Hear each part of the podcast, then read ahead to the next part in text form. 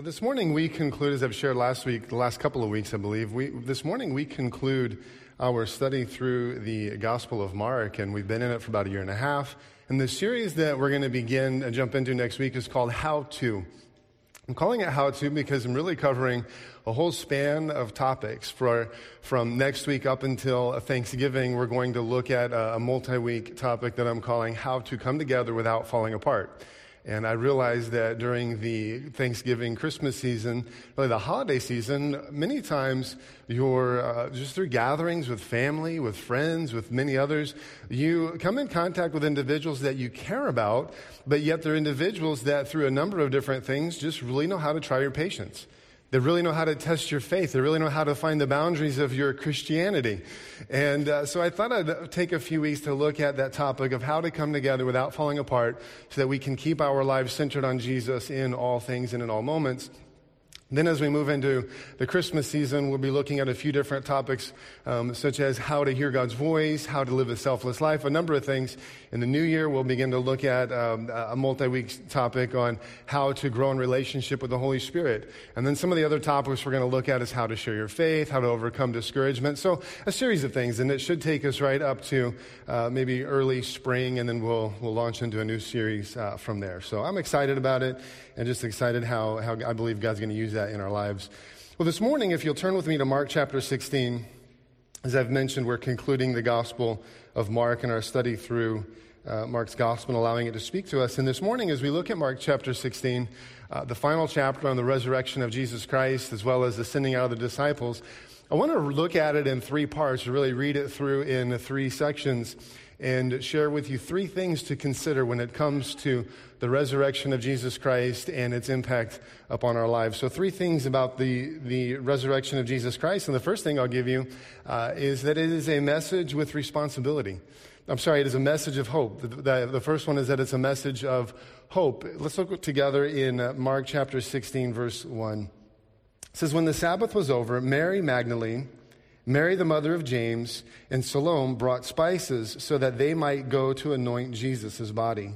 Very early on the first day of the week, just after sunrise, they were on their way to the tomb and they asked each other, Who will roll the stone away from the entrance of the tomb? But when they looked up, they saw that the stone, which was very large, had been rolled away. As they entered the tomb, they saw a young man dressed in a white robe sitting on the right side, and they were alarmed. Don't be alarmed, he said. You are looking for Jesus the Nazarene who was crucified. He has risen. He is not here. See the place where they laid him? But go tell his disciples and Peter, he is going ahead of you into Galilee. There you will see him just as he told you. Trembling and bewildered, the women went out and fled from the tomb. They said nothing to anyone because they were afraid. As I mentioned, I believe the first thing about the, the resurrection that we need to consider is that it's a message of hope. Really, it's a message of great hope. For you and I, if, as you've grown up, I'm sure that many of you have been, uh, you've heard or you've been exposed to different stories over the years. You've heard of different fairy tales. Perhaps you've heard of like Aesop's fables or all these different stories that we'll hear or fictional tales that we'll hear that many times will be stories and lessons that may have a good moral story.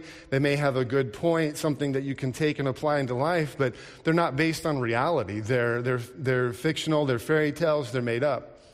For others, we may at times will flip on TV. Sometimes I'll, I'll, watch a movie with my family, and as the movie begins, it'll, it'll have an opening statement that it'll say based on actual events or uh, something along those lines. And usually when I read that, where it says based on actual events, I, I typically will read that and I'll take into consideration what they're saying is, for the most part, they're using the real names or most of the real names. They're using some of the real details, but in the end, they take it and they, they create the story, they create the movie so that it's engaging to those who are listening or those who are watching. So we'll look at those things and we really live in a life that, uh, that has a lot of things that come to us. One of our, obviously, entertainment.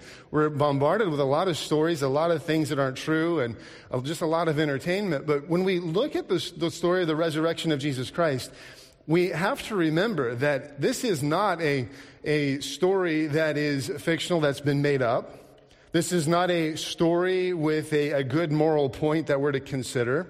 It's not a, a, story that's just to be pondered and ultimately to give us some, some minor applications in life, but rather we're reading a, a true story, uh, a, a factual account of the events that took place. When you look through the gospel records, you'll see that they're all consistent. And there's a number of details, even in what we've read, small details that most wouldn't even consider, but that, that point to the eyewitness effect and the eyewitness account as the women came into the tomb and found the tomb that was empty. Um, there's a number of things, and I could share them with you at a different time, a different date. There's a number of things that we can look at that give evidence to the, the, the uh, accuracy of the resurrection of Jesus Christ. But two, very quickly, is that those who opposed Jesus could have easily produced his body. And secondly, when you read through the gospel accounts, you see that the, disciples are probably at the front of the line in the lack of belief that Jesus actually has risen from the dead. And so there really, it gives evidence to the, to the reality that Jesus has in fact risen from the dead. And so when we read the story of the resurrection of Jesus Christ, then we have to remember we're reading a factual story. We're reading history as it's happened. And we're reading a story that is far more than just a story that happened in the past. We're reading a story that should fill our lives with great hope, that it's a message of great hope that it has great hope that should be impacting your life and in my life. When you begin to look through the New Testament and you study the early church and you study how the early church began to just to come together, how they begin to go out in the power of the Holy Spirit, and they begin to give testimony to who Jesus was. One of the things we'll see when you look at the New Testament and look at the early church, specifically in the book of Acts, uh, but even into the writings afterwards, is that we'll see they, they certainly gave testimony to the, the death of Christ on the cross. They gave testimony to the, the freedom from sin. They gave testimony to being in right relationship with God. But the primary thing that they sought to give evidence to to give testimony to was the resurrection of Jesus Christ from the dead. Look with me. I just want to show you a few verses to help you see um, how consistent this is through Scripture. Look with me in Acts chapter 1, beginning in verse number 22. Acts chapter 1, beginning in verse 22, the disciples have come together. They're trying to find a new disciple, appoint a new disciple who will replace Judas. You remember Judas has gone and he has hung himself because he's betrayed Jesus. But look at the criteria. They're giving the criteria, and then verse 22, saying, beginning from John's baptism to the time when Jesus was taken up from us, talking about the person that they were, were going to identify. And then here's the criteria. For one of these must become a witness with us of his resurrection. It says he must be a witness to the resurrection, that they place special emphasis on the importance of the resurrection of Jesus Christ from the dead. Look with me on, if you'll flip on over to Acts chapter 4, uh, beginning in verse, uh, really verse number 2. This is when Peter and John have been called in front of the religious leaders to give an account for the message that they're preaching and the, the hope that they're giving in verse 2.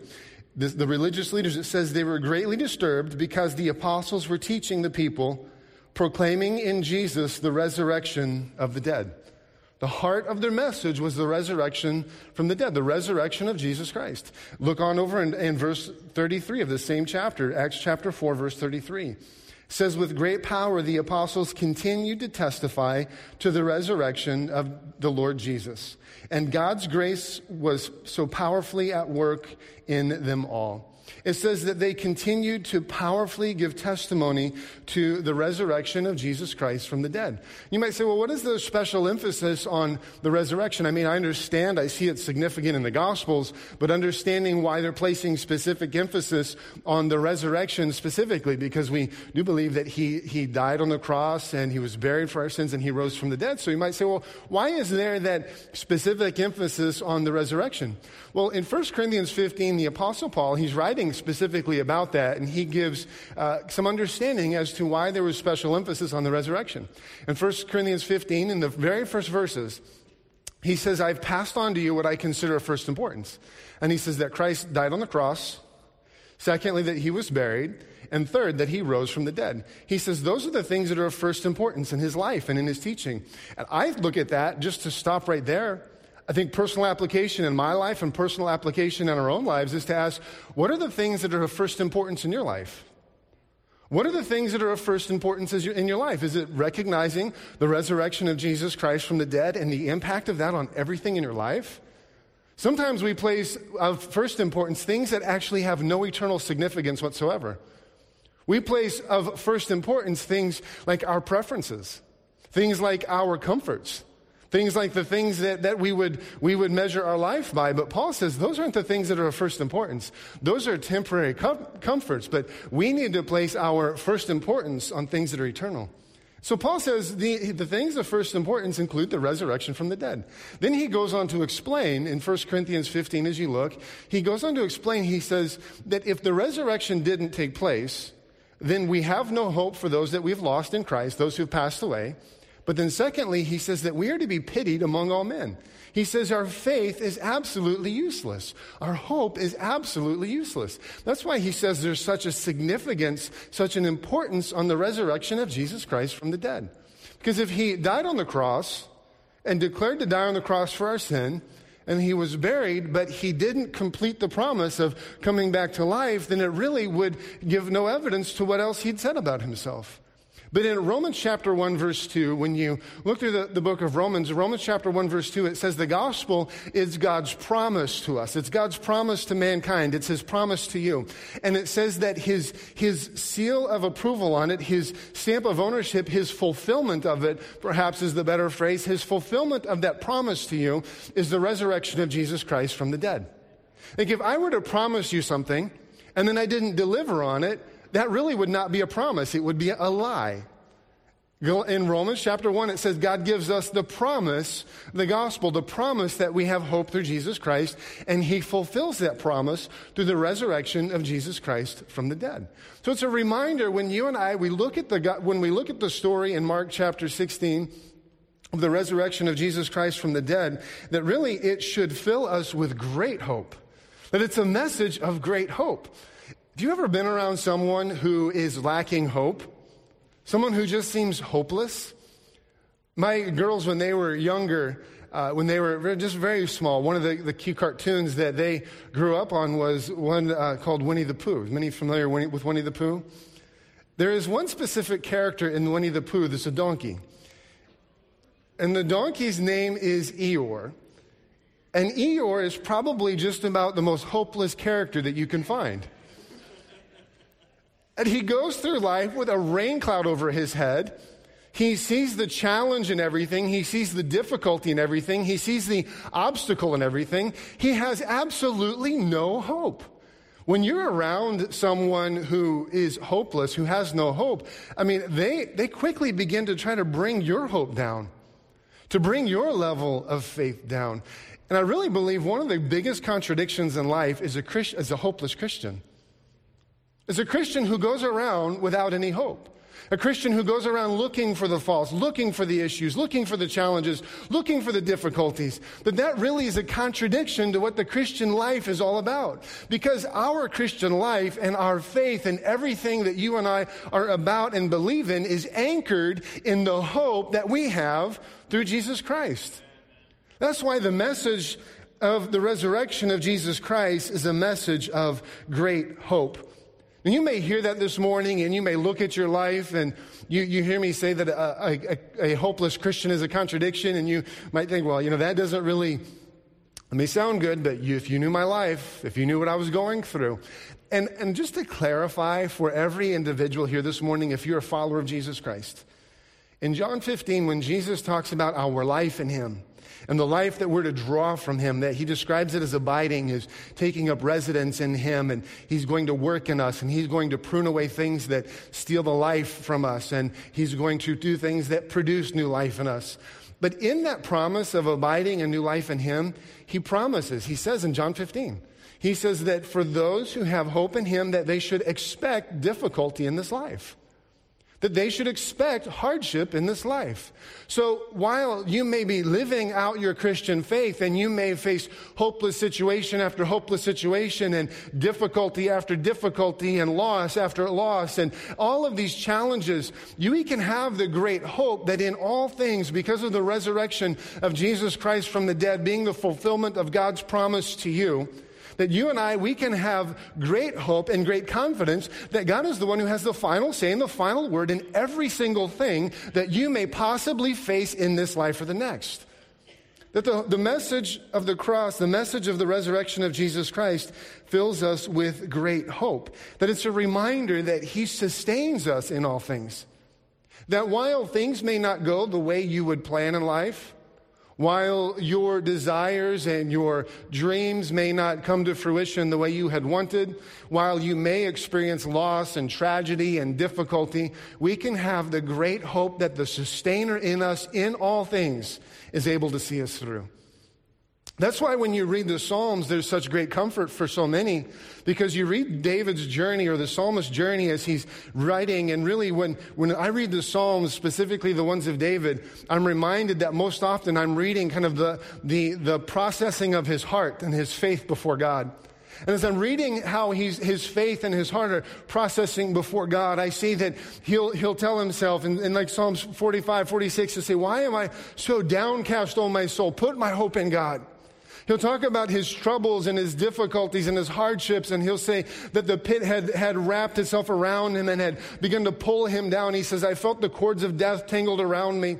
But then he said, in the midst of all of my loss, in the midst of all of my discomfort, in the midst of all of my tragedy, I found great hope to know that God was still faithful.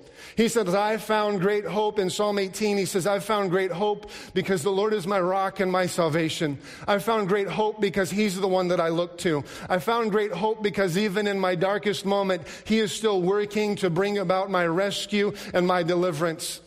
So the resurrection is a reminder to you and to me that in all things we can have great hope through Jesus Christ.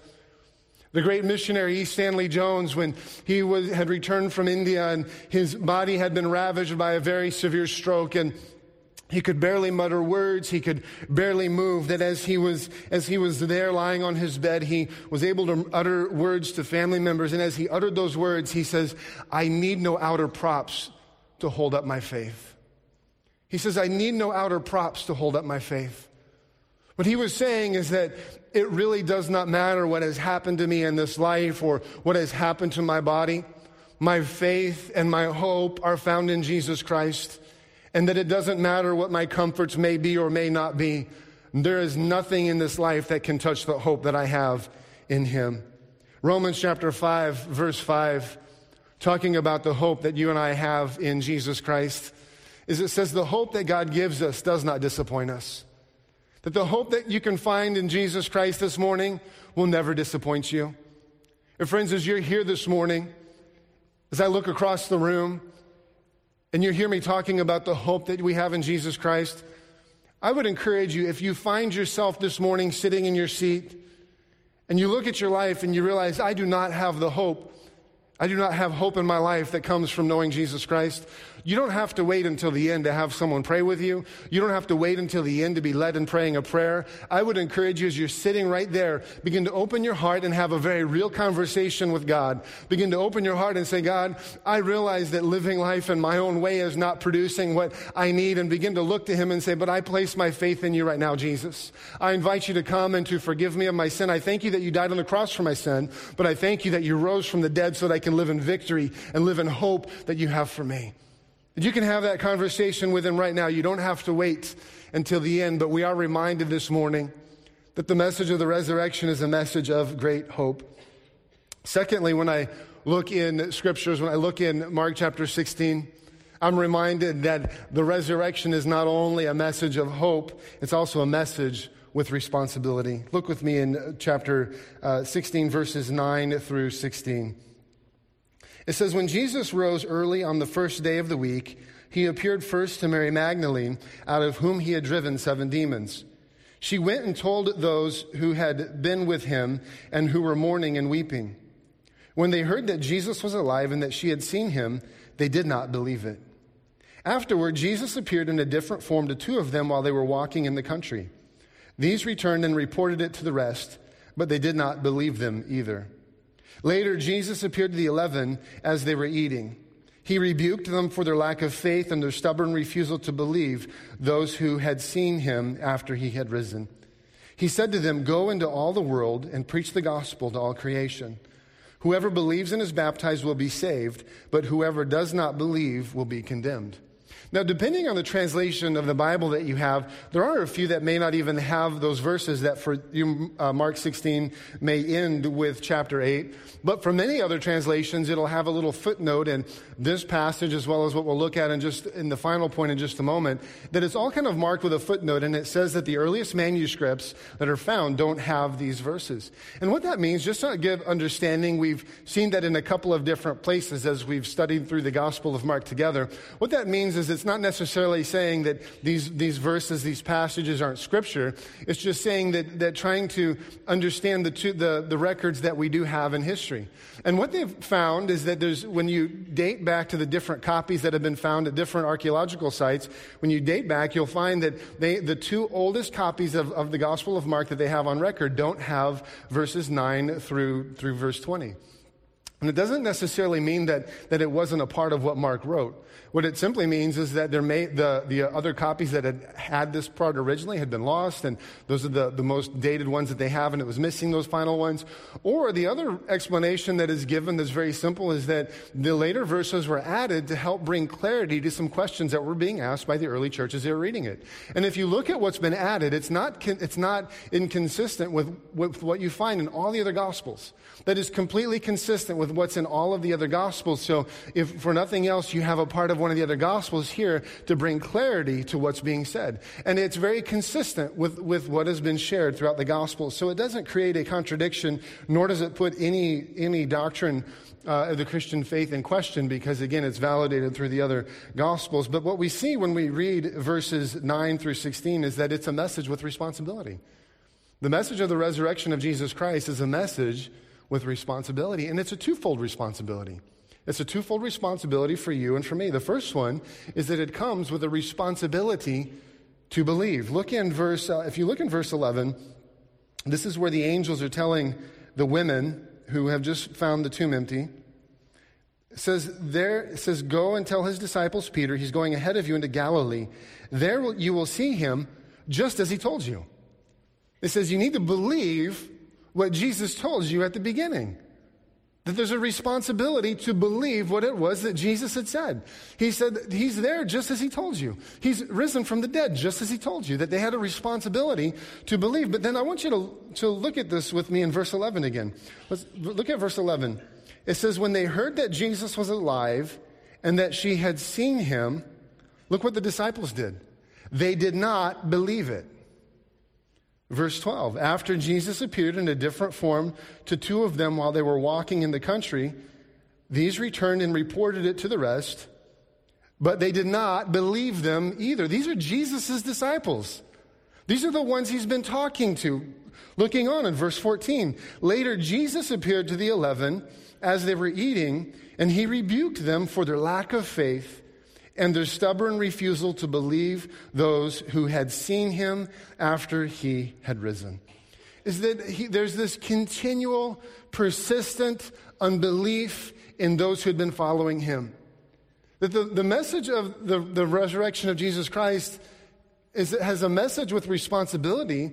And for you and me, the first part is a responsibility to believe in our own lives to believe in our own lives what it is that Jesus has said. When you look in verse 14 one more time, it says, He rebuked them for their lack of faith and their stubborn refusal to believe those who had seen him after he had risen. It says that He rebuked them. We oftentimes will read a passage like this, or even the verses after, where Jesus is sending out the disciples. He's telling, telling them they're going to go out in the power of the Holy Spirit. And it's really a summary of what we find in, in Matthew as well in the, the, what we call the Great Commission. But I would suggest reading what we see here in Mark 16, before there was the Great Commission, there really was the Great Rebuke that Jesus is rebuking the, his disciples, the ones that he's counting on to go forward and to carry the message of the resurrection. He's rebuking them for their lack of faith, for their persistent unbelief. He's, he's continually rebuking them. We see in just these few verses, three different times, where it speaks to their lack of faith and their lack of trust in him. And I really believe the root issue with his disciples, as really it is the root issue with each one of us is that when it comes to a lack of belief, the lack of belief is always, it's rooted in a lack of either hearing or understanding what God's word says. It's rooted in a lack of hearing or understanding or perhaps how we decide we want to believe in what it is that Jesus said. If you look at the disciples, he's repeatedly told them very blatantly that he is going to be crucified, that he's going to die, and that he's going to rise again in three days. But yet they continued to not believe. In fact, what they did was they looked at what Jesus was saying and they looked what he was doing. They ran it through their own filter and they were looking for their own personal benefit and their own personal gain throughout. They were not focused on eternal things. They were focused on the temporary. They were focused on how they could be better, how they could be first, how their preferences could be met. And it really led to a heart of unbelief. And I see this is that when I see what Jesus is doing in Mark chapter 16, is that he's identifying it's a, a, it's a message of responsibility. There's a responsibility for belief. And he realizes that before they can go even go out and begin to be about the Great Commission, before they can even be sent out and to begin to go in the power of the Holy Spirit to give testimony to the resurrection of Jesus Christ, he realizes that he must deal and address the heart issue of unbelief, the hardness of heart, and the stubborn refusal to, to believe. He's addressing their lack of faith before they're able to go out in the Great Commission. And so I look at that and I look at what Jesus has done. He's addressing the lack of faith before he can send them out on the Great Commission. And I'm led to wonder that if we, if we lack being about the Great Commission, going and taking the gospel to others, if we lack going and being about the Great Commission, is that evidence of perhaps lack of faith in our own lives? Just to consider it for a moment. Jesus said he needed to address the lack of faith before they could be effective in going about the Great Commission. So if we lack in being effective or going about the Great Commission, going and sharing the gospel with others, does that point to an evidence of a lack of faith in our own lives? Perhaps a lack of understanding the impact of the gospel in our own lives, the impact of the resurrection of Jesus Christ in our own lives. And I would just encourage you when it comes to recognizing that, and you might say, well, that leap is, is kind of big. It's kind of broad when you go from a lack of belief to from why I'm not sharing my faith. And I would just give you a word of caution when it comes to unbelief is that unbelief is never dormant. Unbelief is never dormant. It's never just isolated to one piece and one part of your life is that if you if you don't take Jesus at his word and move in obedience to share our faith, the responsibility that we have to to believe in of ourselves and realizing that that belief carries a responsibility to share others, that that, that lack of belief to care, follow through on what Jesus said is that it, it will creep into many other parts of your life. It might begin with a lack of belief when you've been praying over a matter again and again and again, and you've been giving it to God repeatedly. And as you continue to give it to God and continue to present it to Him, that within your mind while you're, you're praying these prayers, that you realize there's a lack of faith of really believing that God could possibly answer this prayer. It's been so long or the need is so big, and before long that can easily lead to a questioning, well, does God really answer our prayers? Does, do our prayers really matter? And then we can begin this, this slide in our faith continually, and it really comes down to a lack of belief. Believing what Jesus said and believing it in our own lives. Not only does it come as a message of responsibility with a message to, it's a responsibility to believe, but secondly, it, the message of the resurrection of Jesus Christ comes with a responsibility to share. It's a responsibility to share, not just to believe, but to share. Look in verse 7. Back to the women at the tomb, the angels say, as soon as they hear about the resurrection, he says, But go tell. Go tell his disciples and Peter. He says, Go tell. You have been entrusted with this information. Now you have a responsibility to tell it to others. And then if you look on in, in verse 15, Jesus said to them, Go into all the world and preach the gospel to all creation. He says to go and to preach. Go and take the gospel. Be a part of taking the message of the resurrection of Jesus Christ from the dead, to be an active part in taking the gospel into all the world. And we look at that and we have to realize when I look at what Jesus is, is telling his disciples is that it's, it's he's given an assignment to every church, to every believer, to every generation for this entire lifetime. That it's an assignment for you and for me. And I'm struck by the fact when I look in Mark 16 as well as when I look in, in Matthew's account of the Great Commission, when I, when I look at this, is that there really are no limits or exclusions that Jesus includes. In fact, in verse 20, when he's telling his disciples to go out, it says the Lord worked with them. It says the Lord worked with them. What God was doing was dependent on their willing to go and be available. That the, the resurrection of Jesus Christ comes with a responsibility to share that there are no limits, there are no exclusions. And when I begin to look through the New Testament, when you study through the New Testament and you see the pattern that's there, we've talked about uh, in our, just kind of our uh, strategy statement, the upward, inward, outward, forward. It's the, the strategy of how we see God working in His early church in our own lives, that there's upward dependence on God, that there's inward dependence on the Holy Spirit, and inward relationship with one another. There's outward influence and outward impact into community. And as we're living in that cycle, that we see the purposes of God move forward. One of the things that I see in Scripture is that when that's taking place and we're moving in dependence on him is that the, the normal Christian life, according to the New Testament standard, the normal Christian life involves a willingness to share our faith with others. That the normal Christian life involves a willingness to give testimony to the hope that we have in Jesus Christ. That's why Jesus sent them. In Mark chapter 16, he told them to go and to share. And so I would just suggest, and, and again, I, I say this gently, but I say it with responsibility on my part, is that a lack of willingness to share our faith could perhaps show to a lack of understanding the work of the Holy Spirit in us. Because He's sending us with an assignment. He's sending us with a responsibility, and that responsibility includes a willingness to share. In 2 Corinthians chapter 5, Verse 17, it's a verse that I'll often quote when we're moving into our altar time. In 2 Corinthians chapter 5, verse 17, it says that, that we're created into a new creature, into a new being. That God is, that takes away the old of who we are and he makes us into a brand new person. That's a work of the Holy Spirit. But then the very next verse says the continued work of the Holy Spirit in the life of the believer is that he then entrusts to every believer a responsibility to take the faith to take the hope that we have in Jesus and share it with others. It says that he makes you and he makes me an ambassador of Jesus Christ. And it goes on to say is that Christ's love compels us. So it says the, the Holy Spirit produces new life in us, and then he compels us to go.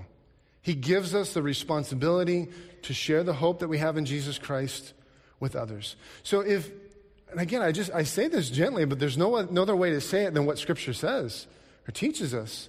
But that when we look in Scripture, is that if we look and we have the Holy, we believe the Holy Spirit's working in us, but there's a lack of willingness to share our faith, or there's a lack of desire to share our faith, then I would suggest that you've settled for less than what the Holy Spirit wants to do in you. You've misunderstood His work to believe that perhaps it's only inward focus and only meant for me, or only meant for your life, or only for your family, and only meant to bless you. But it's meant to be, a, a, he's meant to, to flow continually through your life in all things. And I think the best picture that I can get is just, again, growing up in Alaska, seeing rivers and lakes and all these things, is that a lake would grow stagnant if only it had water flowing into it. It had to be flowing out as well. And in our own lives, that the work of the Holy Spirit in you and in me, and the, the hope that we have through Jesus Christ and his resurrection from the dead, includes a responsibility to let the Holy Spirit flow through our lives with this message of hope into the lives of others, that it comes with a responsibility to share. And then, lastly, the, the third thing that I would give you this morning not only is it a message of hope, not only is it a message with responsibility, but lastly, it's a message with power. Look with me in verse 17. Jesus says this, and these signs will accompany those who believe. And it's implied that they'll believe, it's implied that they're going and they're sharing it with others. These signs will accompany those who believe. In my name, they will drive out demons. They will speak in new tongues. They will pick up snakes with their hands. And when they drink deadly poison, it will not harm them at all. They will place their hands on the sick and they will get well. After the Lord Jesus had spoken to them, he was taken up into heaven and he sat down at the right hand of God. Then the disciples went out and preached everywhere, and the Lord worked with them and confirmed his word by signs, the signs that accompanying it.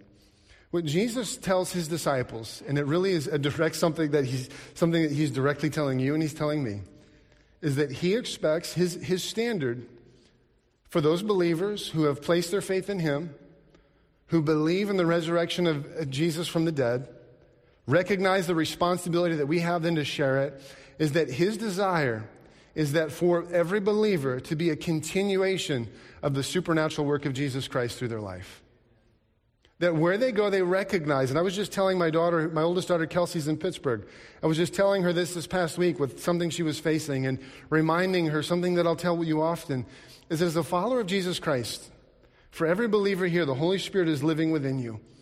And by biblical standards, that wherever you set your foot, whatever place you walk into, you immediately carry the authority of another realm into that moment. You carry, carry the power and the authority of the risen Christ and the, through the power of the Holy Spirit living in you into that moment. And as we're willing to follow Him, we're willing to say yes, we're re- willing to take faith steps and steps of risk that would involve perhaps looking foolish otherwise. That as we're willing to step out and say yes and give testimony to the hope that we have in Jesus Christ and be willing to allow Him to work through us, He says that we will become a supernatural extension of the work of Jesus in us. And you might look in, in verse 18 and You'll see where it says that they will pick up snakes with their hands. When they drink deadly poison, it will not harm them at all. They will place their hands on the sick people and they will get well. But that's specifically of handling snakes and drinking poison. And I've, i know individuals who will foolishly take this passage, or heard of individuals who will foolishly take this passage and will, will try to test the faithfulness of God. I had someone that was, they were talking with me about just the church here, uh, maybe a year, a couple of years ago, and he was doing some community service for the church and just helping us with things and was just asking about, said, well, kind of tell me a little bit about Assemblies of God Church. And I was just sharing with him about being in a Pentecostal church and what that means. And, and he and I'd gotten to know him a little bit, and he just said, he said, well, do you guys, do you guys like pull out snakes and handle them? I said, no, you have to bring your own snake. But I explained to him that what it's really meaning is that it's not to test God's faithfulness, but his willingness to step out in faith and leave the details to him. To trust him in all things. And so when I look at this and I realize what Jesus is telling his disciples is that his intent is for his disciples to be a continuation of his ministry. What he's saying is that his intent is that all the gospel is brought through all the believers with all the power to all the world. All the gospel through all believers with all the power through all the world. And that includes you. That He wants to use you and He wants to use me. And something we are going to look at in, in the weeks ahead is specifically talking about relationship with the Holy Spirit. I don't have time to go into a full another message right now to explain an understanding in the baptism in the Holy Spirit. But what I would encourage you this morning, and I do plan to end service this morning with the altars being open and available for those who, are who would desire to receive the baptism in the Holy Spirit.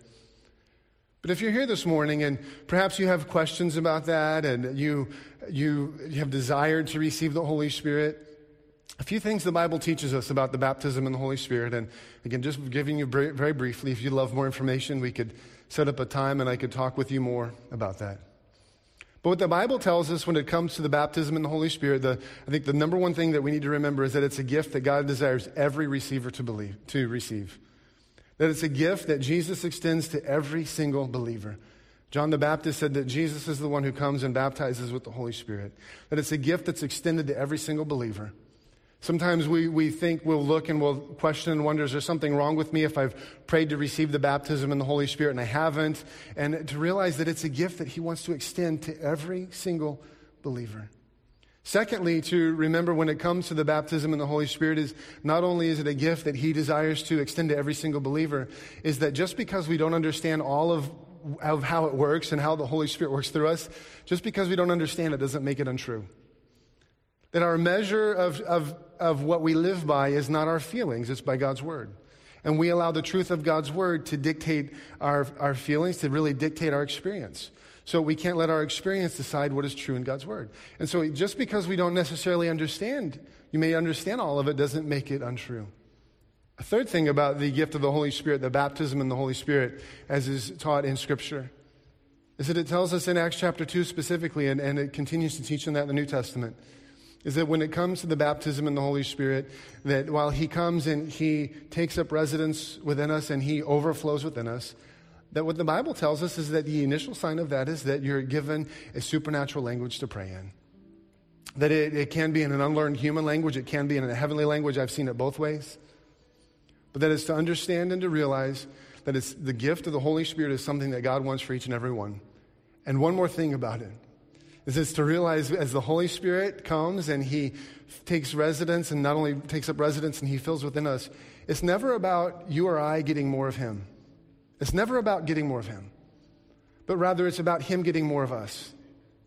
Walking in a greater level of submission, a greater level of surrender, and allowing the Holy Spirit to work through you and to work through me. And so I'm going to invite you to stand with me this morning as we prepare to close.